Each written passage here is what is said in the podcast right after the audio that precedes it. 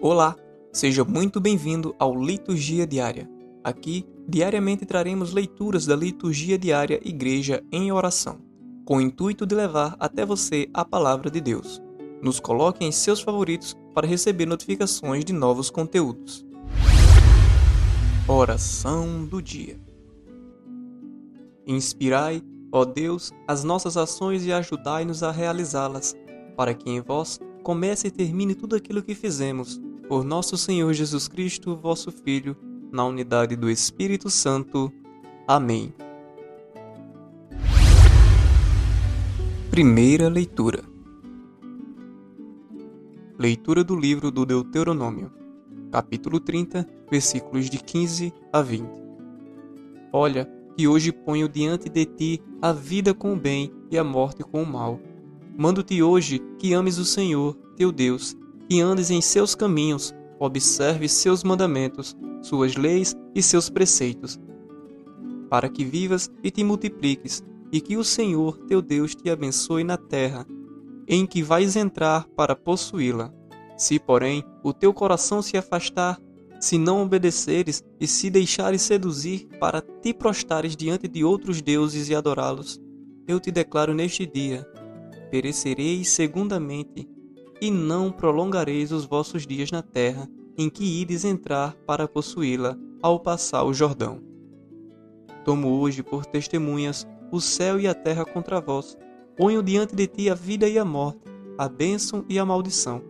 Escolhe, pois, a vida para que vivas com a tua posteridade, amando o Senhor teu Deus, obedecendo a sua voz e permanecendo unido a Ele porque é esta a tua vida e a longevidade dos teus dias na terra, que o Senhor jurou dar a Abraão, Isaque e Jacó, teus pais. Palavra do Senhor. Salmo responsorial. Salmo responsorial, Salmo 1. É feliz quem a Deus se confia Feliz é todo aquele que não anda conforme os conselhos dos perversos, que não entra no caminho dos malvados, nem junto aos zombadores vai sentar-se. Mas encontra seu prazer na lei de Deus, e a medita dia e noite sem cessar. É feliz quem a Deus se confia. Eis que ele é semelhante a uma árvore, que à beira da torrente está plantada. Ela sempre dá seus frutos a seu tempo, e jamais suas folhas vão murchar eis que tudo o que ele faz vai prosperar. É feliz quem a Deus se confia. Mas bem, outra é a sorte dos perversos. Ao contrário, são iguais à palha seca, espalhada e dispersada pelo vento, pois Deus vigia o caminho dos eleitos, mas a estrada dos malvados leva à morte. É feliz quem a Deus se confia. Evangelho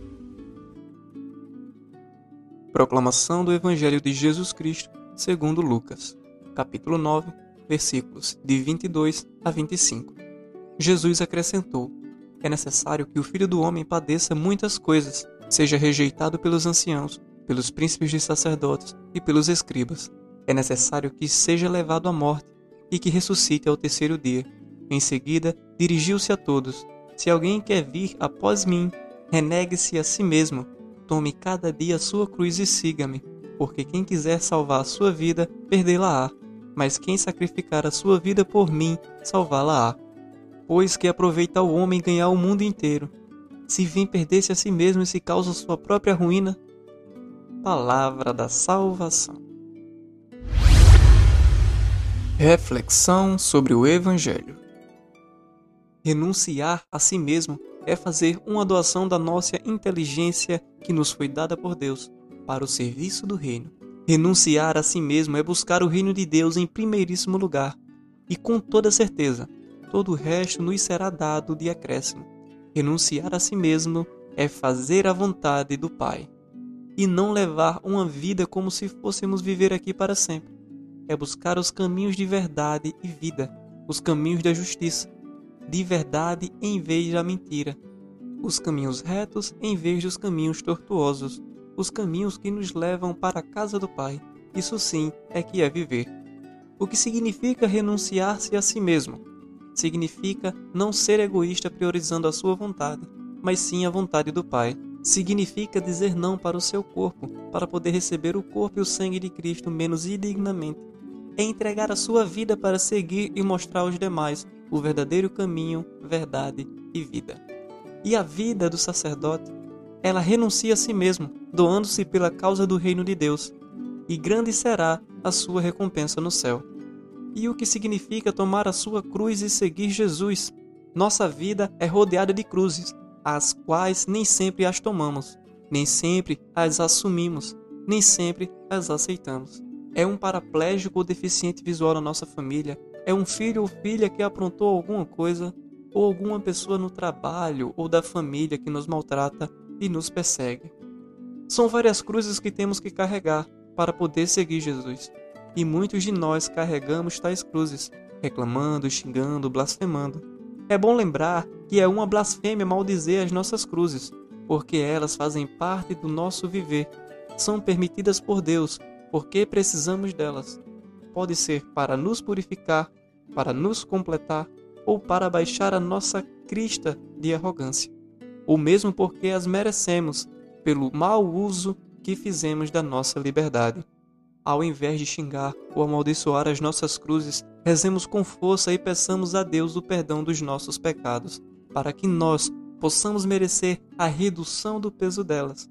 Ah, não esqueça de oferecer todo dia o sofrimento decorrente das suas cruzes em perdão dos seus pecados. Não existe um viver sem cruzes. Todos nós temos as nossas cruzes. E só Jesus pode nos ajudar a atenuar o peso delas. Sabe como? procurando fixar na nossa mente coisas mais agradáveis da nossa vida, para esquecer um pouco das nossas cruzes. Carme só pensando no sofrimento das nossas cruzes, ficaremos um pouco mais infelizes. Lembre-se do que Jesus disse: Meu fardo é leve. Já reparou que em uma festa a gente foge quase que totalmente das nossas cruzes? Divertimos, sorrimos, dançamos e nem pensamos nas nossas cruzes. Nos dias de Natal, Ano Novo também. Comemos, bebemos, nos abraçamos e não pensamos em coisas ruins. Depois voltamos à vaca fria do nosso dia a dia para nos atormentar com o nosso pensamento dominante e estacionado no peso das nossas cruzes. Prezados irmãos, vamos pedir a Deus paciência e forças para carregar as nossas cruzes, e, se necessário, ouça mais uma vez esta meditação quando as suas cruzes parecerem pesadas demais. E lembre-se: pintou uma cruz nova, pintou novos problemas e você verá que tudo vai se resolver, acredite. O sofrimento nos reconduz a Deus. Pode ser que estamos afastados dos caminhos que nos levam à casa do Pai. E eis que nos vem o sofrimento, a tormenta. Em vez de suportá-lo com resignação, nós nos revoltamos e por isso ficamos cada vez mais longe de Deus. Queridos irmãos e irmãs, aceitemos o sofrimento como um meio de nos aproximar mais de Deus, como um meio de nos purificar para que Deus perdoe os nossos pecados e nos torne menos indignos de merecermos a glória eterna. E este foi mais um Liturgia Diária. Não esqueça de nos favoritar. Espero você na próxima.